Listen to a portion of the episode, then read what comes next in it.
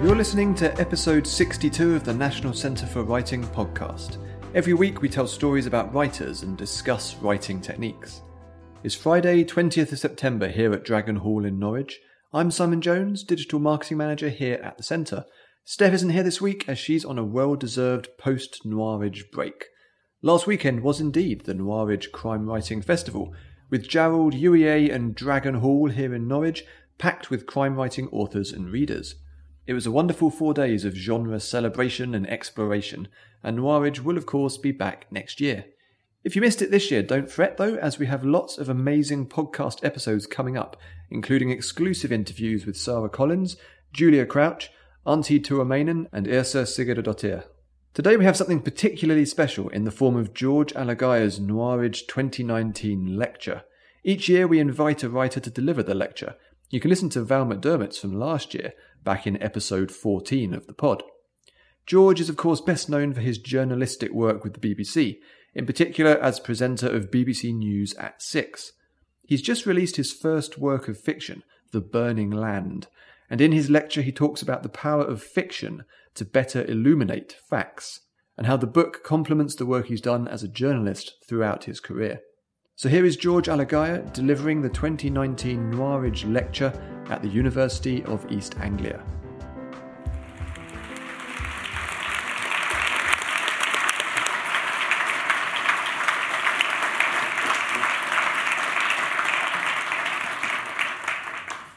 Thank you very much and good evening. It's amazing to be here, um, all the more so because it's a place that's produced such fantastic um, writers. So I'm standing here right now wondering what the hell I'm doing uh, in this room and wishing I'd stuck to my, my day job, which, as you know, is, as Henry said, is, is, is doing the news. And the lovely thing about the studio, and people always think, oh, you know, he sits there and talks to five million people every day.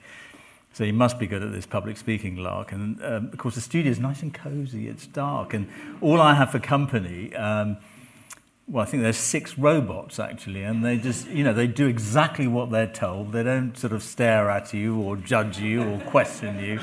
Somebody presses a button. Um, and there's a floor manager, so it's all very cozy. So here I am looking at the whites of your eyes and hoping this evening works out okay. I mean, the one thing I don't have, which is nice, is that thing in my ear, which is like my kind of lifeline to what we call the gallery. And it's amazing what you hear through that thing. I mean, like, you know, who's fancy going out for a curry tonight?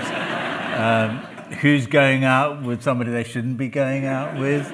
All sorts of things. And um, people are always wanting to know how you, how you do the business of talking while having, having that in your ear. And, and in fact, um, and as some of you may know, I'm, I'm, I'm living with cancer at the moment. And uh, it all started, my, my diagnosis, with this doctor sort of getting on the marigolds and getting ready for that um, examination. And um, so you th- I t- tell myself, you know, Georgie Boyd, just, just relax, think of England, this thing is going to be over very, very soon.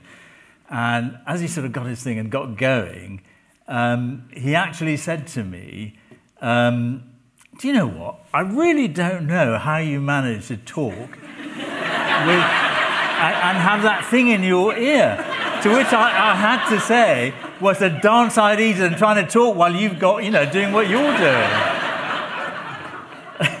um, anyway, um, I'm not um, the first journalist to turn my hand to, to fiction, and no doubt I won't be, won't be the last. So, why did I do it? Well, for me, fiction is a way of, and I think I heard Henry say this, kind of um, exploring the bits between my dispatches uh, as a reporter. The thing about journalism, and quite rightly so, um, and I say that quite rightly so, given what we know about fake news and so on, we deal in facts. We go out, we find them, we smell them, we touch them, and when we make a judgment about them, we then go and report them. But facts aren't, aren't always the same thing as the truth. I can't say, like some of my newspaper colleagues, um, I can't say, sources tell me that land is being grabbed by people um, around the world. I've got, actually got to film it, and if you can't film it, you can't do that story. So I found through my journalism, and what is it, I've been at it for, I don't know, 30 years or so, um, possibly, probably more actually, um, that there, is, there are the facts and then there is the truth. And, and fiction has allowed me to get beyond the facts and tell something that I know to be true and to, and to explore that. So, fiction has allowed me to get closer to the answer than I uh, ever was able um, uh, to, to do as, as a journalist. Um, it's not, these are not my words. A brilliant writer, uh, Elif Shafak, put it rather more eloquently. Storytellers, she said, are trying to render the invisible more visible and bring closer that which seems afar. See, fiction allowed me to get under the, sin, under the skin, to think about people's motivations, what really drives people to do things the passion, the pride, the prejudice, the lust, the anger, the frustration. You can't put all that into a, into a, a report of, of 2 minutes 30. And I was thinking about this the other day when we had those reports about Robert Mugabe's death, the former president of Zimbabwe, and I'd lived in Zimbabwe in, in, in the 80s.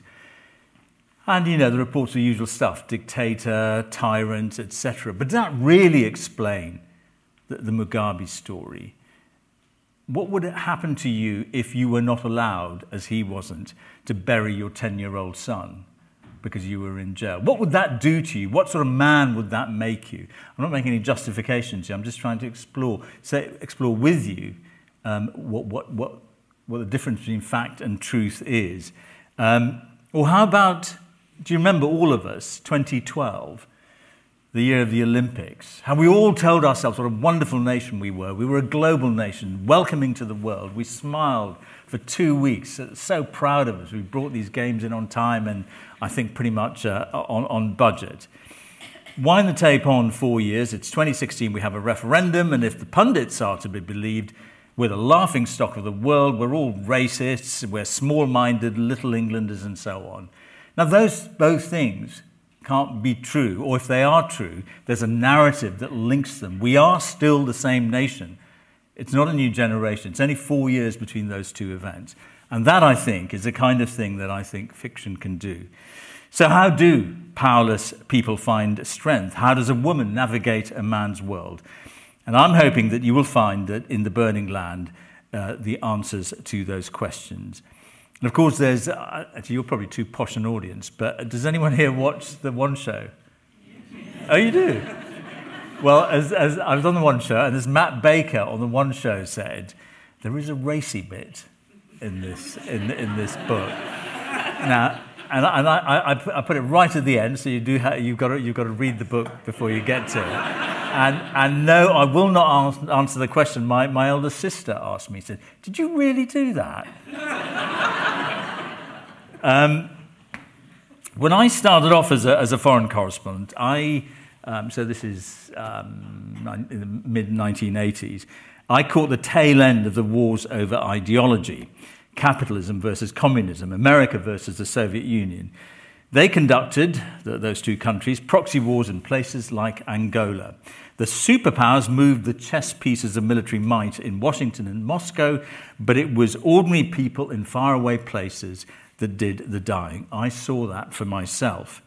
Then came the wars for wealth. In Sierra Leone and Liberia, it was diamonds. In Zaire, which is now the Democratic Republic of Congo, it was coltan and copper cobalt, and gold.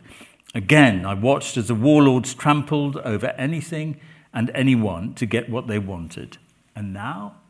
Well, a young reporter starting out now might find that we're entering a new phase of conflict in which the land itself will become as precious as the gems and minerals we mine from it. As the environmental catastrophe takes root, as our sources of food and water begin to diminish, there will be an existential battle over resources prepare for the eco wars. And fiction, I think, will have its part to play in telling that story. In the Burning Land, I imagine the first skirmishes in this new battle taking place in South Africa. Venture capitalists, private equity kingpins, Chinese government agencies, and Gulf sheikhs, they are all at it, eyeing up parcels of land. Some are motivated only by profit, others by the need to ensure a reliable supply of food for their burgeoning populations back home. But they face a campaign of resistance, and it's led by a clandestine cell of activists who call themselves the Land Collective. The only trail the collective leaves behind is a series of anonymous online statements. And here is the first one, posted after it has carried out an act of sabotage. Today, a new struggle has begun. Just over a hundred years ago, in 1913, the Boers passed a law to rob us of our land. Now we must fight for it again. In Mpumalanga province, a message has been delivered. We did not win our freedom to see the land taken away from us again. We, the people of South Africa, will not sit and watch our precious inheritance sold to the highest bidder. Today, in Mpumalanga, we fired the first shot in our fight against the new colonialism. Let them be warned, those who will sell our land to foreigners. The people of South Africa are ready to rise up again. But what might that resistance look like? Will it be like the opposition to that older form of conquest? imperialism? Will it be a Mandela emerging from 27 years in jail with his message of reconciliation? Will it be like a Gandhi leading a salt march of non-violent protest? Or might it be something like Martin Luther King dreaming of a better future for his people? Or might it be something altogether more sinister, more uncontrolled? In the burning land, the call to action you have just heard certainly galvanizes some. But then the law of unintended consequences takes over. One of the country's bright young hopes is murdered. Lesedi Motlanchi's murder was one of those pivotal moments that seemed destined to change the course of a country's trajectory. There are some events, a, a, law passed, a speech delivered, a transgression exposed, which are deemed significant only in retrospect, like looking back on a life and realizing the point at which things had taken a turn for the better or worse. This was different. As news of the murder spread across South Africa, the people knew they could be, there could be no going back to business as usual. Lesedi Motlanchi was more than a man. He was an idea, a symbol, and with his death, that idea had been tarnished. Lesedi had been one of freedom's children. Born in the 80s, his life mirrored the changes in South Africa as apartheid's pernicious laws were expunged from the statutes. A quick and confident boy, he'd once been interviewed by a TV crew doing a piece on the role schools were playing in changing attitudes to race. The reporter had asked a class of teenagers to define racism. In a flash, said he had stuck up his hand. He'd pointed to one of only three white boys in the class and said, Well, you know, racism is like, like you know, if I'm unkind to Darren, you know, call him names like, like Whitey and so on. The clip had made it onto the evening news. The reversal of the conventional definition of racism, that white people could be the victims, from the lips of a black child seemed to speak volumes for the miraculous journey South Africa was making and now he was dead. Even in a country inured to violent crime and a murder rate that, is, that saw it perpetually leading the wrong kind of international league table, the notion that Lesedi Motlanchi would one day become a victim, another notch on the grim statistics board, was unthinkable. There wasn't a person in the country, whether they spent their time in a township shebeen or in a gated mansion, who did not know who Lesedi Motlanchi was and what he represented. So, who in their right mind would want him dead? So, somebody, anybody must be blamed. There has to be revenge. The police, desperate to show they're doing their job, arrest a suspect, a migrant worker, a man from neighboring Mozambique. That single act unleashes a wave of xenophobia.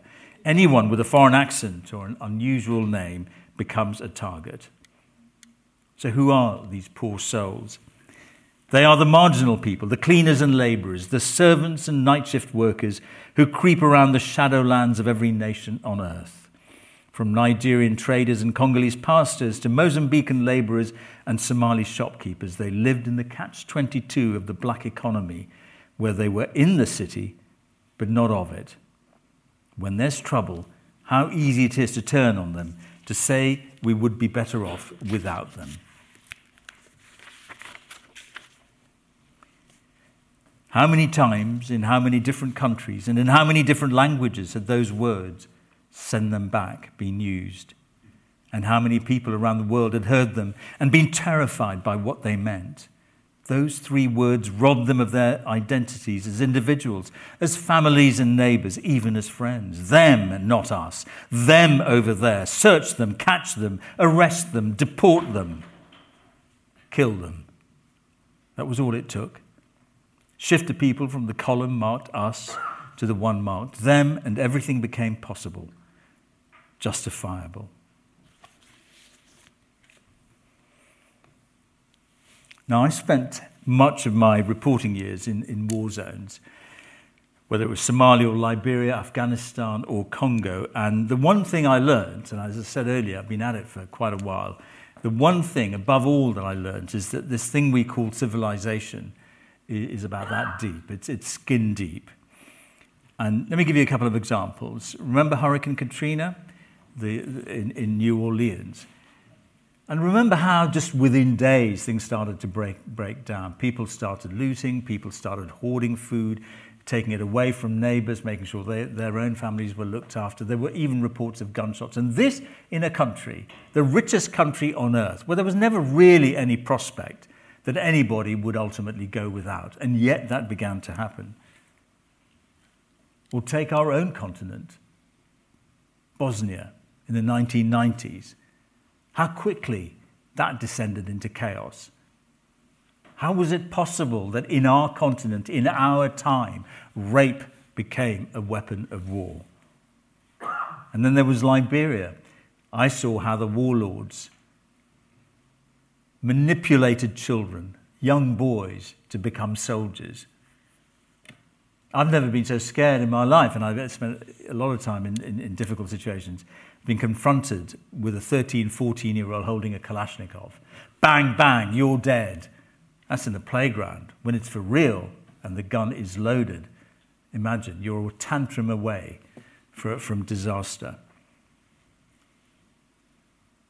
Now, there is some violence in this book, a couple of episodes, but I would say this in, in, in defense. I mean, at first I felt I needed to to put, put it in. But the other thing is there's nothing there that I've not seen with my own eyes. Civilization is as fragile as a flower. It's like a flower, and, and we need to nurture it, care for it, water it, look after it, brush it up the wrong way, and the petals begin to fall. And as I say, 30 years as, as a reporter, and, and that, that much became obvious to me. And depressingly, I have to say, I wrote this book obviously a couple of, a few years ago.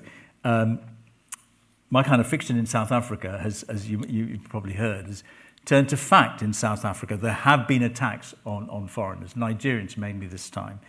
Um, a, a friend of mine who's a human rights lawyer shares a building, um, an office with a group of people who help migrant workers give advice. And she couldn't go into her office last week because the building had been torched.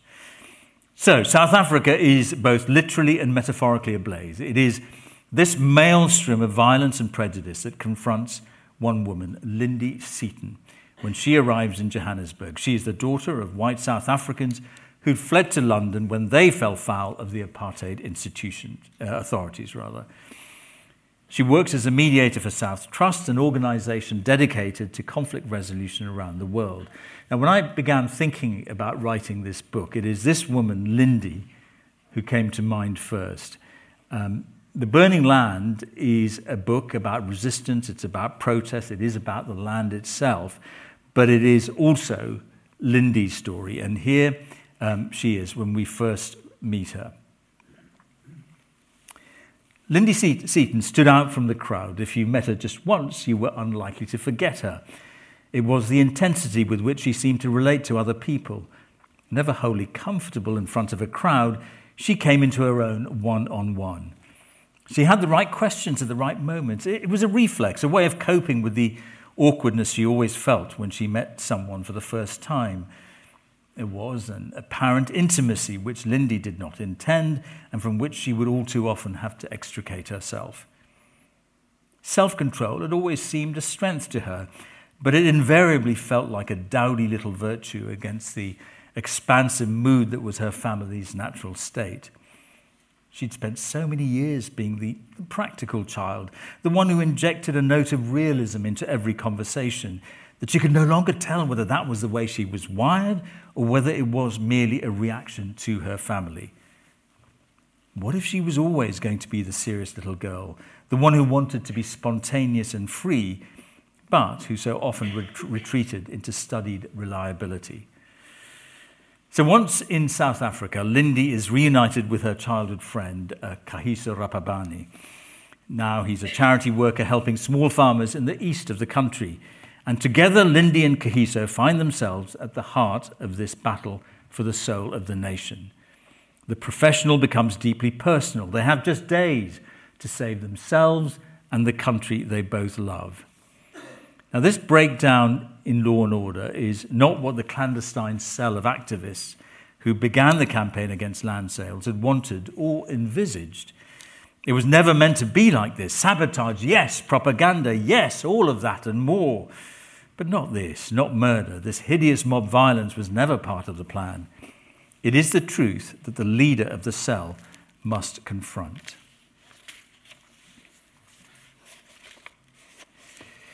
He needed the time and space to think, above all, to understand how an idea hatched in the edifying glow of idealism had been transmuted into this uncontrolled and ugly sequence of events, like the scientific perfection of nuclear fission turned into the hateful vengeance of Hiroshima.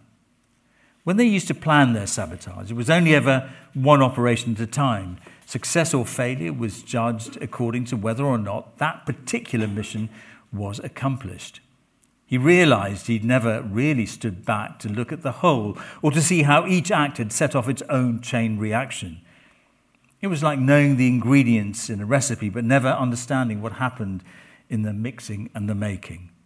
He'd never thought that some might want to reinvent the campaign to go freelance.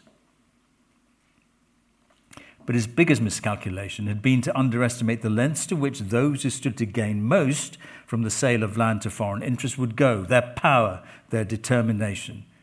Of course, they were going to hit back. Of course, blood would be spilled. How naive he'd been. A protest movement, you see, is not an army. It isn't about command and control. It's organic, it grows, it changes. You can see how mu- that might happen. I mean, during the, the struggle against apartheid, the ANC, the main um, uh, movement there, it had a kind of code about what constituted a revolutionary target, as they called it. And in simple terms, it was, uh, the code was there was to be no indiscriminate violence. And yet that did, happen people went off freelance. And just today, I, I, on the news, you probably heard it too, there was, uh, there was a report about a splinter group from Extinction Rebellion going off and doing its own thing at Heathrow. So Lindy Seaton's mission is to find this person, the leader of the cell. After all, if you're going to mediate, you have to know who the two sides are. But this search becomes a journey of self discovery. Once abroad, once in South Africa, she finds she can escape the person and the personality that imprisons her at home. And aren't we all like that a little bit? You go to a place where nobody knows you, you escape the conventions and the expectations that constrain us at home, and you begin to explore the person you would rather be. I, mean, I know I've been a bit like that. I've been reinvented, or I've reinvented myself from the immigrant boy to the English man you see standing before you now, from the, from the tim- timid boy that I was to the person who hangs around in the, in the public eye today.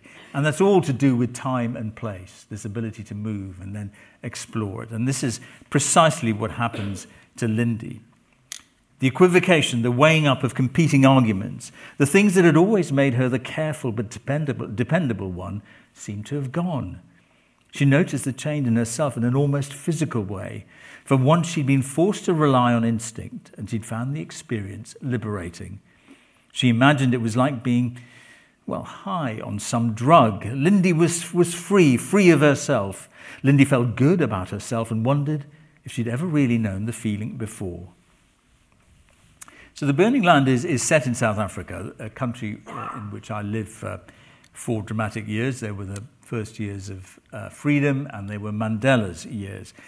But I think this story, The Burning Land, the one I tell in The Burning Land, has a resonance for wherever there is a struggle over land. And as I said at the beginning, I think that struggle, that conflict is going to get worse and worse. Think Sri Lanka, where I was born. There is a struggle for land there. Think Israelis and Palestinians. Isn't that a struggle for land? And just recently, remember, if you think about the news reports a couple of weeks ago, we had those unprecedented forest fires in Brazil. And then the war of words that followed between the country's president, Jair Bolsonaro, and President Emmanuel Macron, who at that occasion was speaking for the G7. Now, I'm no fan of President Bolsonaro's policies, but neither am I surprised by his accusation that Macron, in particular, and the rich world in general, were exhibiting what he called, and I quote, a colonialist mentality. And this was after Monsieur Macron seemed to appropriate the Amazon for the rich world. Our house is burning, he said. Our house, our house is burning.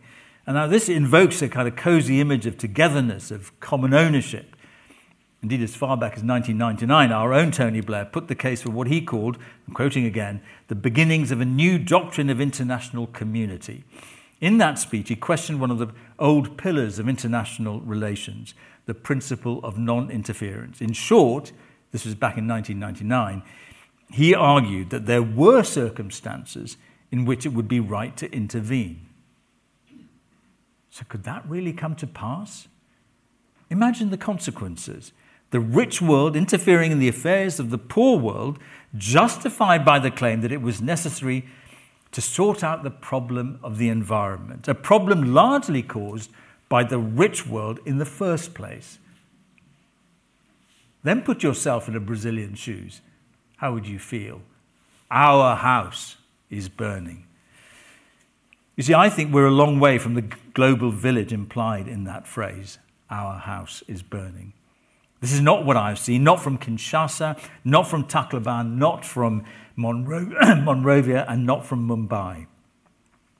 The truth is that there is almost nothing in common between the cling filmed, mouse clicking, fuel guzzling citizens of the North and the hoe wielding, back broken, sweatshop people of the South. It is not the global village that is the hallmark of our times, but globalization. The expansion of business across borders and cultures in the pursuit of bringing to the branded shopping malls of the West a bewildering array of products at prices that do little justice to those who help produce them. I couldn't say that on the six now, could I? um, so, the eco wars, I think, will throw up their own challenges. When will voices raised in rebellion turn into fists thrown in anger? Is it really so outlandish to imagine that someone somewhere will plan an act of violence in the name of the environment? Think of a not too distant future in which the people smugglers might not be profiteers, but good people. Good people who believe that it is a moral duty to give safe passage to those fleeing the raging temperatures. What will government do then? Or will some decide that only authoritarian government can match the relentless onslaught of climate catastrophe? From J.G. Ballard all the way back in 1962 through Michael Crichton and John Lanchester, writers have already begun to um, address these questions. And my guess is that they are about to be joined by many, many more. Now, I said earlier that I'd spent much of my reporting years in conflict, and people often come up to me and say, God, you must get really, really depressed about the state of the world about after what, what you've seen, the places you've been to. And actually, I'm not. It is precisely because I've been to those places. It's precisely because in, in those remote, desolate places, I have seen a thousand little miracles each day. It is in those places that I've been welcomed with, a, with an open hand and a warm heart. I believe in those places, in the worst of all possible times, I have touched and seen the human spirit. You know, when I look back on, on my career as a journalist, as a foreign correspondent, I, I, I know I remember 9 11 and I remember the genocide and so on, but actually I don't remember events. I remember some people. Some people who, against all the odds, did something rather special. And, I'll, and I, there's one woman, I remember her name, Yanai Dola, and I met her in the Bandiagara hills of Mali. There are hills up the Dogon country in Mali, in West Africa. And it was the third year of a drought, and I'd been sent out to do a story about this. And every day, Yanai would go down the, the, the mountainside to the valley, and she would dig the unyielding earth hard with this rusty hoe and dig away and say, This year, this year, it will be different. This year, the ground will break. This year, the rains will come. This year, I will have some food. And I will have enough to sell, and with that money, my children will go to school. That is human spirit. Or there was a woman I met in a small village called Gufgadud in Somalia in the civil war then and the famine that followed. and I sat with this woman who was trying to decide which of her children she would feed and which she would let go because there wasn't enough food for any of that. And she made that decision and she retained her dignity through all of it and allowed me to witness her, her thinking, and try to explain it to me in words. That is the human spirit. So, no, I'm not um, at all a pessimist. And neither is, I mentioned Lindy's friend, childhood friend, Kagiso Rapabani, neither is he. He looks back one day at one of the good times that he'd had in South Africa. He remembered the time when he'd helped to organize an end of harvest braai, South Africa's version of a barbecue, on a farm right on the border with Mozambique. It was the first year of a profit sharing scheme that Kagiso had helped put together. The area had been blessed with good rains and a bountiful crop. That evening, as a blood orange sky had turned purple, as shadows grew longer and fainter till they just seeped away into the soil, one of the migrant workers had brought out his mbira, a traditional handheld musical instrument, a finger piano, as some called it. Kagiso had sat on the edge of the group, entranced by this vision of a different future. The farmer and his wife, Afrikaners both, sat near the fire. On the other side of the circle, their children huddled next to the housemaid and some of the workers' children. An old man, rheumy eyes staring into the embers, pulled at a Zol, a homemade cigarette, spiced with the comforting fragrance of dagga. Women spread polyester blankets over their bare legs, and young men shared the last few bottles of beer. Calloused thumbs plucked at the metal tines of the imbira, shaped like the fat handles of a tablespoon, and picked out a tune that had been written in another century in the great language of the coast, Swahili. Nobody understood the words, but all were moved by the ballad the lament of a young suitor who knows he will not wed his angel, his Malika, for want of a good fortune. Kagiso had looked across at the farmer and was sure he'd seen the man's eyes well up with a tenderness so far removed from the caricature of his people. The morning, he knew, would expose again the starkness of his country's struggle to find a middle ground between great wealth and great poverty, but for that evening, under that deep and star studded African sky, Kagiso let himself dream. Yes, dream. Dream of another country, one in which hope triumphed over despair and idealism scored a victory over cynicism. Thank you very much.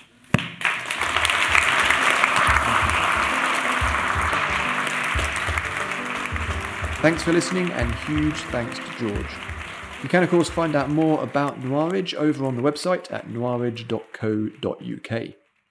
In the meantime, you can send in questions to the National Centre for Writing and find out more about what we do over on Twitter and Instagram at Writers Centre. Search for our page on Facebook or head over to our website at nationalcentreforwriting.org.uk, where you can also sign up for our newsletter. If you want to get in touch with me directly, you can find me on Twitter at Tarnimus. And please do remember to subscribe, rate, and review the podcast because it does help other writers and readers to find it. Thanks again, keep writing, and I'll catch you on the next episode when I'm talking to Antti Tuomainen.